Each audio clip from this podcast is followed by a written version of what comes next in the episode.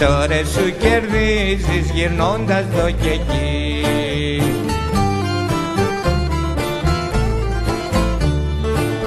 Μες στην μια σαλέπιντζη γητεύεις τους πεκρίδες. Αλλάζεις τις ανάσες μας καλμάρεις τους ταΐδες Μες στην μια σαλέπιντζη γητεύεις τους πεκρίδες. Αλλάζεις τις ανάσες μας καλμάρεις τους ταΐδες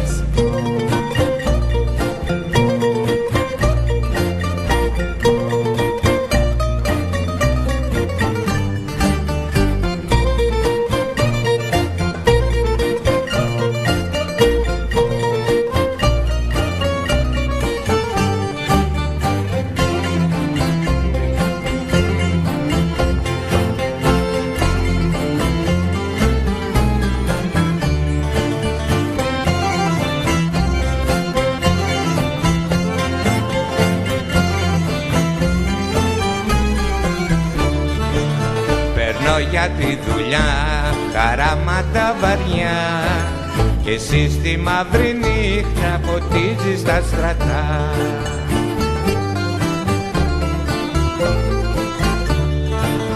Μες στη νύχια σαλέμιντι γητεύεις τους νεκρίδες αλλάζεις τις ανάσες μας καλμάρεις τους ταΐδες Μες στη νύχια σαλέμιντι γητεύεις τους νεκρίδες αλλάζεις τις ανάσες μας καλμάρεις τους ταΐδες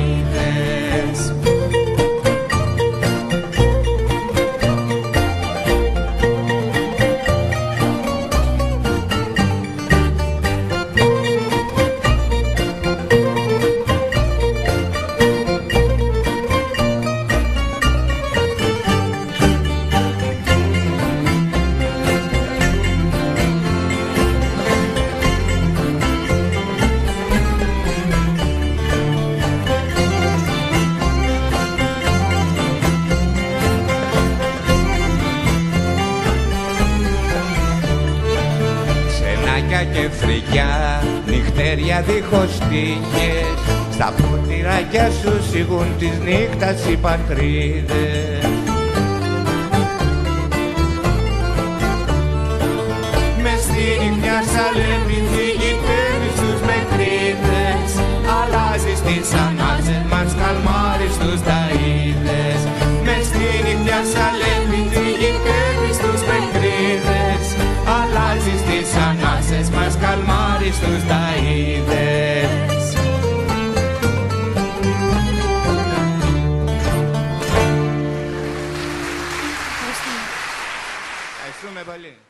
Λίγη ρεμπέτικη μουσική για το ξεκίνημα της σημερινής μας εκπομπής όπου ακούσαμε τους Ρεμπέτα Σκέρ και το τραγούδι «Ο Σαδεπιτζής». Καλωσορίζουμε όλους τους απανταχού Έλληνες, όλους τους ακροατές μας στην σημερινή μας μετάδοση. Είσαστε συντονισμένοι στο Διάλογος Radio, η ραδιοφωνική εκπομπή που αγκαλιάζει την ομογένεια μέσα από εννέα ραδιοφωνικούς σταθμούς σε τέσσερις υπήρους και διαδικτυακά. Ονομάζομαι Μιχάλης Χαψής Νευραδάκης και σήμερα στο πρώτο μέρος της εκπομπής μας παρουσιάζουμε για εσάς ένα ειδικό μουσικό αφιέρωμα για την ρεμπέτικη κομπανία Ρεμπέτα Σκέρ που μόλις ακούσαμε με το πρώτο μας τραγούδι σήμερα. Θα ακούσουμε περισσότερα τραγούδια από αυτό το πολύ ενδιαφέρον ρεμπέτικο συγκρότημα και επίσης στην συνέντευξη της εβδομάδας που θα μεταδώσουμε σήμερα θα μιλήσουμε με τον Λεωνίδα Κιούση από τους Ρεμπέτα Σκέρ ο οποίος θα μας μιλήσει για το συγκρότημα, για τη μουσική τους αλλά και για τις έρευνες που έχουν κάνει για το ρεμπέτικο τραγούδι, την ιστορία του και τις ρίζες του. Επίσης θα μας πει μερικά λόγια για το νεοκυκλοφόρητο βιβλίο του με τίτλο Τίνος είναι το ρεμπέτικο. Μια πολύ ενδιαφέρον συζήτηση με έναν σπουδαίο καλλιτέχνη που θα ακούσουμε σε λίγα λεπτά στην συνέντευξη της εβδομάδας. Αλλά πρώτα θα πάμε σε λίγη ακόμα μουσική από τους Ρεμπέτα Σκέρ εδώ στο Διάλογος Radio.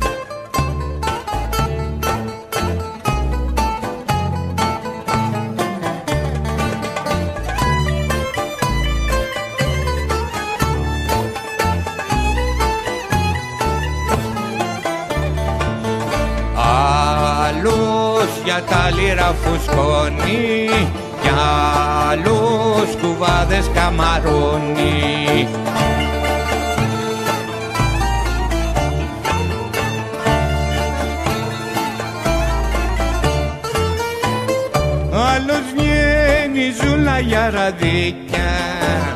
Μπρος στην κράβα ψήνω πιτσιρίκα Μπρος στην κράβα ψήνω πιτσιρίκα Κι άλλος βγαίνει ζούλα για ραδίκια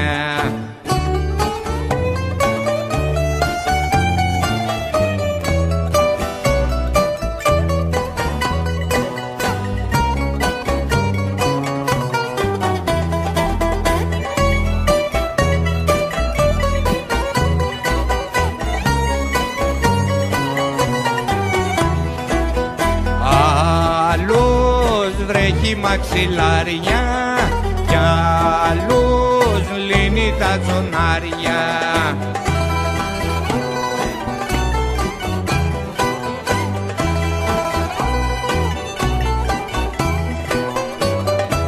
Άλλο πλήγιο κόμπος στη γραβάτα Μάγο καμαρώνω φρεσκανιάτα Μάγο καμαρώνω φρεσκανιάτα κι άλλο πήγε ο κόμπος στη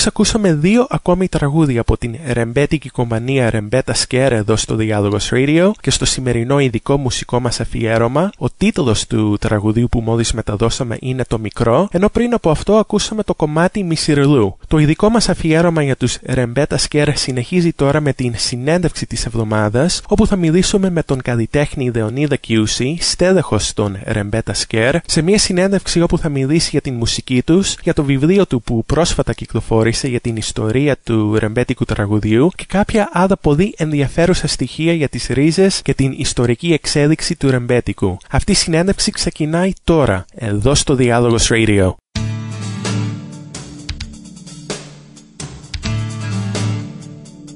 Η συνέντευξη της εβδομάδας Κάθε εβδομάδα εδώ στο Διάλογος Radio παρουσιάζουμε συνεντεύξεις για θέματα που αφορούν την επικαιρότητα, την οικονομία, τον πολιτισμό και τον απανταχού ελληνισμό. Ακολουθεί τώρα εδώ στο Διάλογος Radio.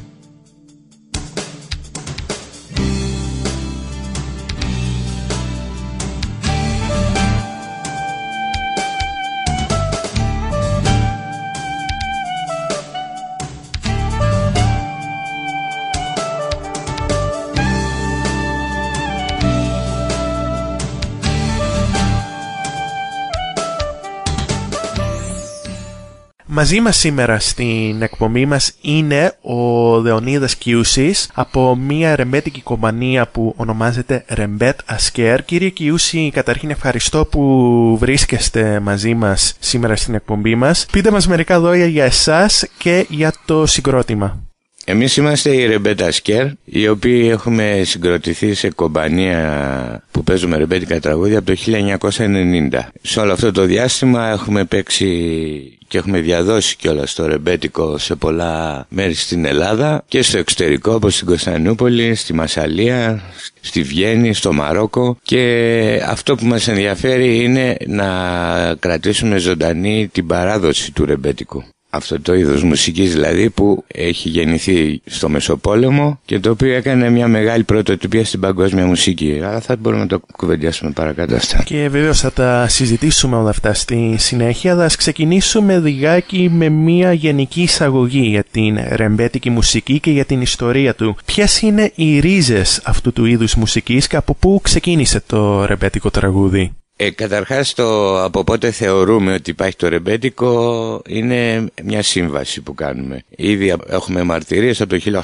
1850 είχαν αρχίσει στις πόλεις παίζανε μπουζούκια και ανατολίτικη μουσική τα οποία σιγά σιγά φτάσαμε μέχρι το 1922 όπου είχαμε τους ντόπιους μπουζουξίδες στις διάφορες ταβέρνες και ήρθαν οι πρόσφυγες από τη Μικρασία με τα δικά τους τα όργανα που ήταν ούτια, σαντούρια, κανονάκια, βιολιά και παίξαν αυτή τη δικιά τους μουσική. Ήρθαν βέβαια οι άνθρωποι φτωχοί, ξυπόλυτοι, ήταν η περίφημη τάξη των φουκαράδων που λέμε. Ε, σε αυτές λοιπόν τις στόχες συνοικίες ανακατεύτηκαν αυτές οι δύο μουσικές, αυτή που υπήρχε πριν με τα μπουζούκια και το Μικρασιατών και από τότε γεννήθηκε το ρεμπέτικο. Και από τότε πήρε μια πορεία όπου από ένα τραγούδι το οποίο ακουγόταν μόνο στις στοχοσυνοικίες εξελίχθηκε και έγινε πανελλήνιο που σε μια περίοδο από το 50 και μετά οι Έλληνες λένε το μπουζούκι είναι η μουσική μας. Και συγκεκριμένα δηλαδή άμα θα ρωτήσετε ξένους μπορεί την ελληνική σημαία μην την ξέρουν αλλά άμα τους δείξεις μπουζούκι λένε Greek. Είναι πιο αναγνωρίσιμο ακόμα και από τη σημαία. Και επειδή αναφέρατε και το μπουζούκι, ποια όργανα συνήθως χρησιμοποιούνται στην ρεμπέτικη μουσική; Στην αρχή χρησιμοποιήθηκε μόνο το μπουζούκι, το οποίο είναι, ανήκει στην οικογένεια των λαουτοειδών και έχει συγγένεια με το σάζι. Έχει απορριφθεί η γνώμη ότι έχει σχέση με το μαντολίνο. Δεν, δεν προέρχεται από το μαντολίνο, από το σάζι προέρχεται, από τους ταμπουράδες βασικά και χρησιμοποιήθηκε με συνοδεία της κιθάρας. Δηλαδή στην αρχή ήταν ένα μπουζούκι με μια κιθάρα. Με στις φυλακές που δεν μπορούσαν να έχουν μπουζούκια και τέτοια, παίρνανε ένα ξύλο, το πελεκούσανε και φτιάχνανε ένα μικρογραφία του μπουζουκιού και έτσι βγήκε ο Μπαγλαμάς το οποίο μπορούσαν και το παίζαν και στις φυλακές και όταν έξω, επειδή ήταν, τους θεωρούσαν παράνομους αυτούς που παίζαν και αν τους πιάνανε με μπουζούκια, τους τα σπάγανε και, και τους τραβάγανε στις φυλακές, όπως στην περίπτωση του Γενίτσαρη. Το μικρό μέγεθος χρησιμεύει να το κρύβουν κάτω από το παλτό κλπ. να μην μπορούν να τους βρίσκουν. Αργότερα με το Τζιτσάνι που πλούτησε την ε, ρεμπέτικη κομπανία μπήκε και το ακορντεόν, μπήκε και το πιάνο σε συνοδεία. Το βιολί όχι, έμεινε στη Σμιουνέικη ορχήστρα, δεν ε, πέρασε στη ρεμπέτικη. Και μετά το 50 έχουμε με την ε, εισβολή του ηλεκτρισμού πια όλα αυτά γίνανε ηλεκτρικά όργανα. Το μπουζούκι για να μπορεί να παίζει κανείς πιο γρήγορα του βάλε τέταρτη χορδή ο, ο Χιώτης. Και από τρίχορδο που ήταν το μπουζούκι την εποχή του ρεμπέτικου, από το 55 και μετά εμφανίστηκε και το τετράχορδο που μπαίνει και στον ηλεκτρισμό. Και είναι αυτό που ακούμε σήμερα. Νωρίτερα χαρακτηρίσατε την ρεμπέτικη μουσική ως ένα πρωτότυπο είδος ε, μουσικής. Πείτε μας μερικά λόγια για αυτή την πρωτοτυπία της ε, ρεμπέτικης μουσικής, του ρεμπέτικου τραγουδιού. Μάλιστα. Το ρεμπέτικο αποτελεί μια παγκόσμια πρωτοτυπία μέσα στην εξέλιξη της μουσικής. Γιατί; Γιατί χρησιμοποιεί τις κλίμακες της Ανατολής οι οποίοι την κλίμακα δεν τη διαιρούν όπως οι δυτικοί την κόβουν σε μικρότερα κομματάκια δηλαδή τα τάστα τα βάλουν σε μικρότερες αποστάσεις τα λεγόμενα μόρια. Ε, με αυτά τα μόρια είναι όλη η μουσική της Μέσης Ανατολής φτιαγμένη. Με αυτά κανονικά δεν μπορούν να συνοδευτούν από δυτικά όργανα όπως είναι η κιθάρα. Αλλά με τη ρεμπέτικη περίοδο αυτό που είπαμε που ανακατευθήκαν οι μουσικές και βγήκε αυτή η μεικτή μουσική μπορέσανε και μετακινήσανε και τα ανατολικά τάστα και τη δυτική αρμονία, τα ακόρντα δηλαδή, τα κάνανε πιο απλά, έτσι που μπορέσαν αυτά τα δύο είδη να παντρευτούν. Αυτό ήταν ένα πείραμα που έγινε αυθόρμητα. Έχουν γίνει χιλιάδες πείραματα στη μουσική. Αλλά τα πιο πολλά έχουν χαθεί γιατί ο κόσμος, το αυτή του κόσμου δεν τα δέχεται. Γίνονται σχολοί, γίνονται είδος μουσικής. Αυτή τη στιγμή σε ένας λαός πει αυτή είναι η μουσική μου. Κανονικά δηλαδή, όταν ακούν τη δικιά μας τη μουσική οι Ανατολίτες, λένε ότι είναι ατελής μουσική γιατί δεν πιάνουμε όλα τα μόρια τους. Όταν μας ακούν οι Δυτικοί, λένε είναι ατελής μουσική μουσική γιατί δεν πιάνουμε τα πλήρη ακόρδα που πιάνουν στη Δύση. Αυτό όμως η ατέλεια μια και τέλεια σημαίνει ότι έχει ένα ιδιαίτερο χαρακτηριστικό και αφού ένας λαός δέχεται ότι αυτή είναι η μουσική μου, δεν μπορεί να πει σε ένα λαό ότι είναι ατελής. Πάει να πει ότι γεννήθηκε ένα καινούριο είδος μουσικής. Και δεν έχει γίνει σε κανένα άλλο σημείο της γης εκτός από το Αζερβαϊτζάν. Να έχουν μπορέσει να παντρευτούν οι δυτικοί με την ανατολική μουσική και να αποτελέσουν ένα νέο είδος. Το ρεμπέτικο είναι αυτή η παγκόσμια πρωτοτυπία. Μουσικά. Στη χουργικά υπάρχει και άλλη πρωτοτυπία. Στη χουργικά υπάρχει πρωτοτυπία ότι είναι μια μια δεκαπενταετία περίπου τότε στο Μεσοπόλεμο, όπου η κατώτερη τάξη, αυτοί οι φουκαράδες, είχαν φωνή να λένε πως αγαπάνε, πως δουλεύουν, τι τους αρέσει, ποια είναι η παλικαριά τους, ποιο είναι το Δεν έχει εμφανιστεί πολλές φορές στην ιστορία η κατώτερη τάξη να έχει φωνή και να μπορεί να λέει αυτά, όπως τα αισθάνεται εκείνη. Και μάλιστα όχι μόνο να έχει φωνή και τελικά όλοι οι Έλληνες μετά να λένε είναι το τραγούδι μας και η φωνή των φτωχών αυτών των από κάτω να γίνει η φωνή του Έλληνα. Αυτή ήταν μια περίοδος γύρω στα 15 με 20 χρόνια και μετά τελείωσε. Πάλι μιλάγανε από πάνω στα τραγούδια. Ποια είναι η δική σας εκτίμηση σχετικά με την σημασία του ρεμπέτικου τραγουδιού στην ελληνική ιστορία και στον πολιτισμό μας; Κοιτάξτε να δείτε, έχουμε τη διαφορά ότι άλλος κάνει την ιστορία και άλλος τη γράφει. Στην ουσία το ρεμπέτικο ήταν το επεκρατών είδος μουσικής στην εποχή του Μεσοπολέμου. Όμως τα τεκμήρια τι ήταν και τι δεν ήταν, τα είχαμε από την άλλη τάξη, τη γραμματιζούμενη, που τα περιφρονούσε αυτά. Γι' αυτό έχουν σωθεί ελάχιστα πράγματα και έχουν σωθεί και παραποιημένα. Αυτοί οι άνθρωποι έχουν κατηγορηθεί χασικλίδες, εγκληματίες, το ένα το άλλο και ότι ζούσαν σε κάτι σκοτεινές συνοικίες. Αλλά άμα θα πιάσεις στατιστικά να δεις αυτές τι σκοτεινές συνοικίες της Αθήνας και του Πειραιά ήταν το 70 με το 80% του πληθυσμού. Και οι καλές συνοικίες ήταν ένα 20%. Οι άνθρωποι των καλών συνοικιών έλεγαν ήταν μια σκοτεινή εποχή. Μα όμως αυτή ήταν η πλειοψηφία του πληθυσμού. Και τους έχουν λασπολογήσει ότι ήταν περιθώριο. Μα δεν μπορεί να είναι το 80% περιθώριο. Μη πω ότι το 20 ήταν το περιθώριο. Και όμως στην ιστορία παρουσιάζεται ότι το 20 ήταν το κανονικό και το 80 ήταν ένα ασήμαντο περιθώριο. Γι' αυτό θέλει πολλή έρευνα η ιστορία του ρεμπέτικου για να μπορέσει να διαπιστωθεί η πραγματική σημασία του. Και μάλιστα και η σημερινή σημερινοί εμείς που είμαστε, δεν καμαρώνουμε για εκείνη την παγκόσμια πρωτοτυπία. Το θεωρούμε ακόμα περιθώριο. Το θέλουμε κάτι παρακατιανό ή κάτι που πέρασε, ή κάτι που τελείωσε. Θέλω να, να σου κάνω μια μικρή αυτή. Η δυτική μουσική ήταν και αυτή μια πρωτοτυπία. Πριν 300 χρόνια γεννήθηκε περίπου η πολυφωνία με την όπερα και τις συμφωνίες. Μέχρι αρχές του 20ου αιώνα σταμάτησε να γράφεται. Σήμερα ακούμε Μπετόβεν, Μότζαρ κλπ. που είναι 200-300 ετών ε, κομμάτι. Αυτό το διατηρήσαν οι δυτικοί. Υπάρχουν οδεία, φτιάχνονται τεράστιες εγκαταστάσεις οπερών όπως του Σίδνεϊ και ξέρω εγώ. Το καλλιεργούν ένα πράγμα που πέθανε πριν 100 χρόνια και το καμαρώνουν. Και καλώς το καμαρώνουν. Εμείς γεννήσαμε ένα καινούριο έθο πριν από 60-70 χρόνια. Και ακόμα και εμείς οι σύγχρονοι δεν το θεωρούμε ότι είναι τίποτα. Ένας μελλοντικός ιστορικός όμως θα μπορέσει να διακρίνει που έχει κάνει στροφές στη ιστορία, που ο κόσμος πριν γίνει αυτό με τον αυτό που τα μετά ήταν εντελώς διαφορετικός. Και μια από αυτούς τους σταθμούς είναι το ρεμπέτικο. Αλλά ούτε και εμείς σήμερα το έχουμε εκτιμήσει αυτό. Πάνω από ό,τι γνωρίζω, πολλά από τα πρώτα ρεμπέτικα τραγούδια είχαν δημιουργηθεί από Έλληνες που ζούσαν στην Διασπορά και ιδιαίτερα στην Αμερική. Αληθεύει αυτό; Ε, αληθεύει με την έννοια ότι από την αρχή του 20ου αιώνα είχαμε μετανάστευση στην Αμερική. Τα πιο πολλά κομμάτια που έχουμε ηχογραφημένα στην Αμερική, βέβαια είναι κομμάτια που τα ξέραν από την Ελλάδα και εκεί τα τραγουδήσαν στις ελληνικές κοινότητες μεταξύ τους και είναι και από τα πρώτα που ηχογραφηθήκαν γιατί πρώτο, εκεί πρώτο επικράτησε ο, το γραμμόφωνο και όλα αυτά. Είναι σπουδαία η συμβολή των Ελλήνων της διασπάση ιδίως της Αμερικής και για να ξέρουμε σήμερα τι είναι το ρεμπέτικο, αλλά και τότε για να μπορέσει να, να κρατήσει τη συνοχή στους Έλληνες Αμερικής να μην χάσουν την, την εθνικότητά τους. Είμαστε στον αέρα με τον Δεονίδα Κιούση από την ρεμπέτικη κοπανία Ρεμπέτ Ασκέρ εδώ στην ομογενειακή ραδιοφωνική εκπομπή Διάλογος Radio. Συνεχίζοντας ε, κύριε Κιούση πείτε μας για την προέλευση της λέξης ρεμπέτης. Από πού προέρχεται αυτή η λέξη και ποιες είναι οι δικές του ρίζες; Με αυτό το ζήτημα ασχολούμαι πισταμένο στο βιβλίο που έχω εκδώσει που λέγεται «Τίνος είναι το ρεμπέτικο» και έχω συνεργαστεί με Τούρκους γιατί η πρώτη ιδέα που έρχεται είναι μήπως είναι τουρκική λέξη. Λοιπόν η λέξη ρεμπέτ δεν υπάρχει ούτε στα τουρκικά ούτε στα οθωμανικά που είναι η παλιά λόγια γλώσσα. Έχουν υποθεί τρει-τέσσερι εικασίες, το ρεμπενιότ, το σλάβικο κλπ.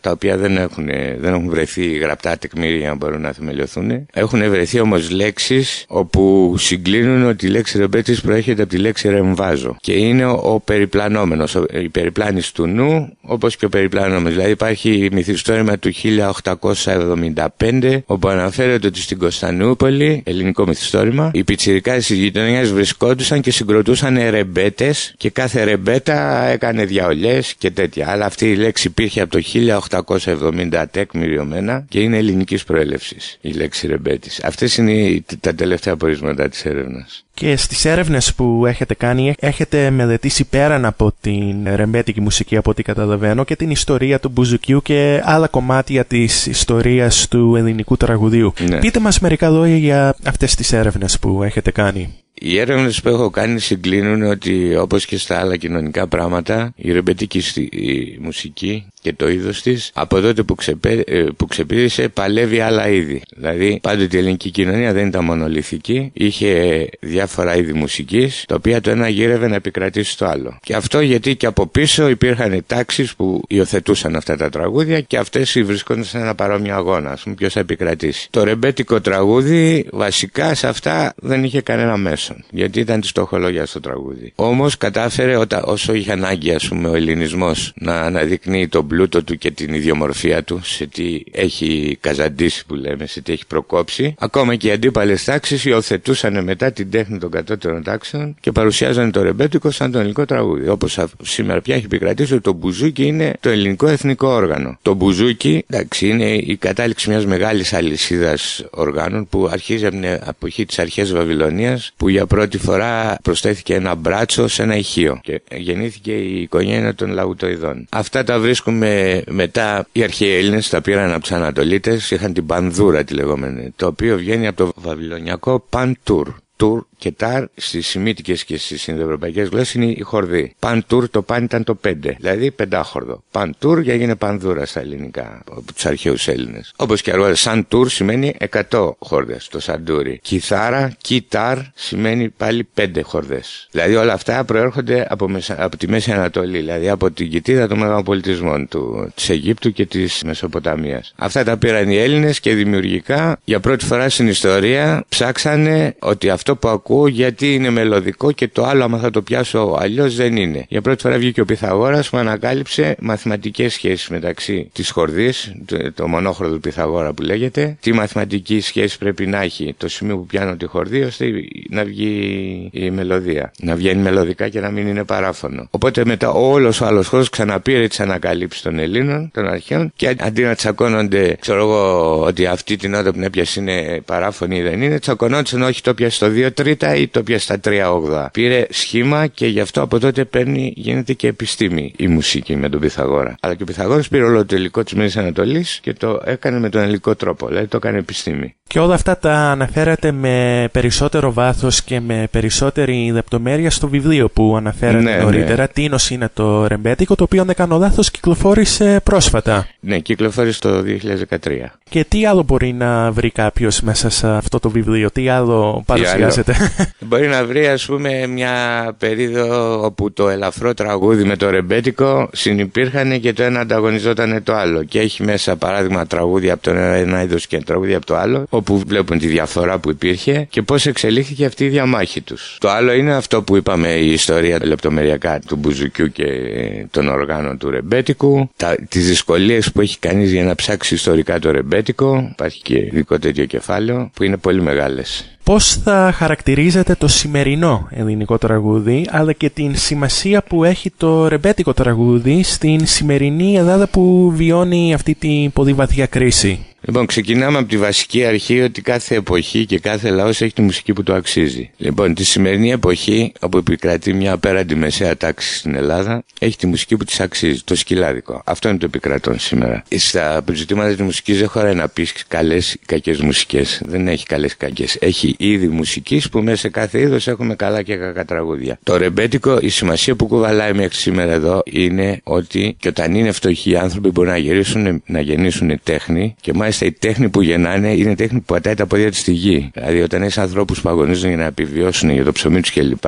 παρόμοιο στέρεο είναι και η μουσική της. Όταν έχεις ανθρώπους που τα έχουν εξασφαλίσει αυτά, δεν ξέρω εγώ με τι λαμογές και τι τέτοια, έχεις μια μουσική η οποία εξελίσσεται και η οποία συνέχεια ασχολείται πώς θα γίνει δημοφιλής, πώς θα γίνει ακριβότερη, πράγματα που δεν τα είχαμε στο ρεμπέτικο. Στα ρεμπέτικα οι άνθρωποι θέλουν να εκφράσουν και να παρηγορηθούν με την τέχνη τους για να αντέξουν τη φτώχεια τους. Ενώ σήμερα είναι ποιο ακονομεί τα περισσότερα. Αυτή τη διαφορά έχουν αυτά τα ίδια μουσική και από προσωπική εμπειρία που θέλω να σας πω είναι ότι το τι είναι η λεβεντιά ή πότε αισθάνεσαι σπουδαίος ή πότε αισθάνεσαι ότι πραγματικά εκφράζεις τον έρωτά σου είναι φορές που οι άνθρωποι το νιώθουν στο γλέντι τους όταν θα μεθύσουν κλπ. Ε, τις, τις στιγμές αυτές ακριβώς θυμούνται τα ρεμπέτικα και τα ρεμπέτικα τραγουδάνε για να εκφράσουν κάτι λεβέντικο και κάτι τέτοιο. Η εκπομπή μας όπως ε, γνωρίζετε μεταδίδεται και στις ε, Ηνωμένες Πολιτείες, στη Νέα Υόρκη και στο Τέξις και βέβαια υπάρχει ακροατήριο και στο διαδίκτυο και από ό,τι γνωρίζω η κομπανία σας ετοιμάζεται να πάει στην Αμερική για ένα διάστημα να παρουσιάσει την μουσική της. Έχουμε προτάσεις όπως είχαμε και από τη Γαλλία κλπ. Αλλά δεν υπάρχει κάτι οριστικό ακόμα. Εμείς είμαστε διαθέσιμοι όλα αυτά γιατί και στην Ελλάδα έχει γεννηθεί ενδιαφέρον και για τον τρόπο που παίζουμε αλλά και για αυτά που έχουμε αναλύσει και μας έρχονται προτάσεις από διάφορα μέρη. Συγκεκριμένα κάτι ακόμα δεν έχει έρθει. Κλείνοντας, πού μπορούν οι ακροατές μας να μάθουν περισσότερα για την κομμανία Ρεμπέτα Σκέρ και για τη μουσική σας; Τα πιο πολλά μπορούν να τα μάθουν από την ιστοσελίδα μας, από το site ε, που είναι rebetpavlasker.com όπου εκεί έχουμε, είναι συμπυκνωμένα, υπάρχουν και τα βίντεο όπου έχουμε παίξει και από το εξωτερικό και από την Ελλάδα και το βιβλίο. Αλλά από το site κυρίως, το οποίο και από το YouTube, άμα πατήσουν Rebeta Sker θα βρουν τις δουλειές μας που έχουν κινηματογραφική κλπ. Πολύ ωραία. Λοιπόν, ε, κύριε Κιούση, σας ευχαριστώ πάρα πολύ που πήρατε το χρόνο να μας μιλήσετε σήμερα και για αυτή την πολύ ενδιαφέρουσα εισαγωγή και στη μουσική σας αλλά και γενικότερα στο ρεμπέτικο τραγούδι και ευχαριστώ πολύ και για τα πολύ όμορφα τραγούδια που μεταδώσαμε και που θα μεταδώσουμε και στη συνέχεια στην εκπομπή μας. Και εγώ ευχαριστώ πολύ. Τα τραγούδια είναι και δικά μας, ε, σύγχρονα τα έχουμε συνθέσει και εκτελέσεις παλιών ρεμπέτικων όσο γίνεται πιο πιστών στο πνεύμα του ρεμπέτικου. Ευχαριστώ πάρα πολύ εγώ. Ευχαριστώ και εγώ.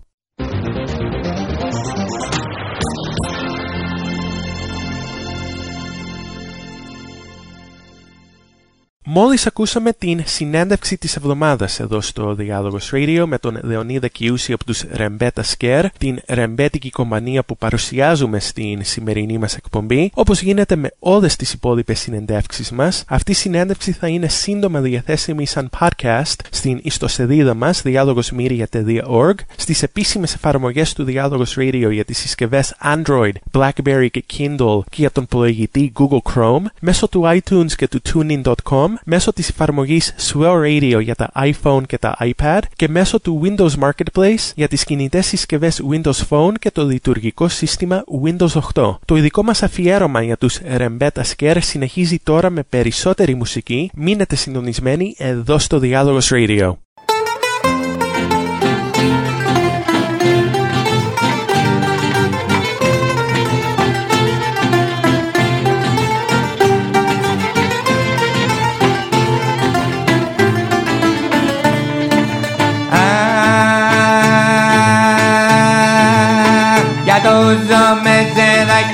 Παστούρμα, παστούρμα και φτεράκια με κύμα και παστούρμα.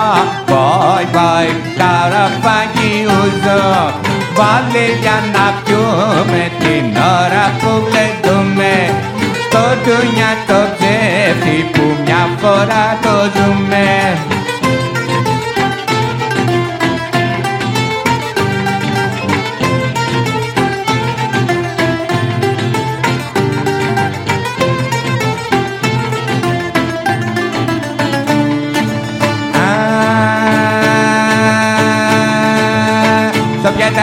για σάλατα τάραμα, τάραμα Σουτσουκάκια με απλά και παστούρμα Μπάι, μπάι, καραφάκι ουζό Βάλε για να πιούμε την ώρα που γλεντούμε. Το ντουνιά το ψεύτη που μια φορά το ζούμε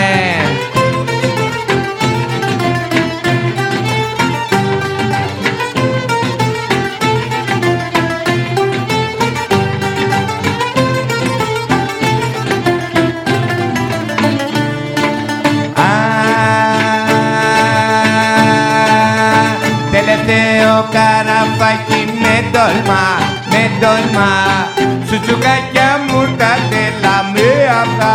Πάει, πάει, καραφάκι ζω. Βάλε για να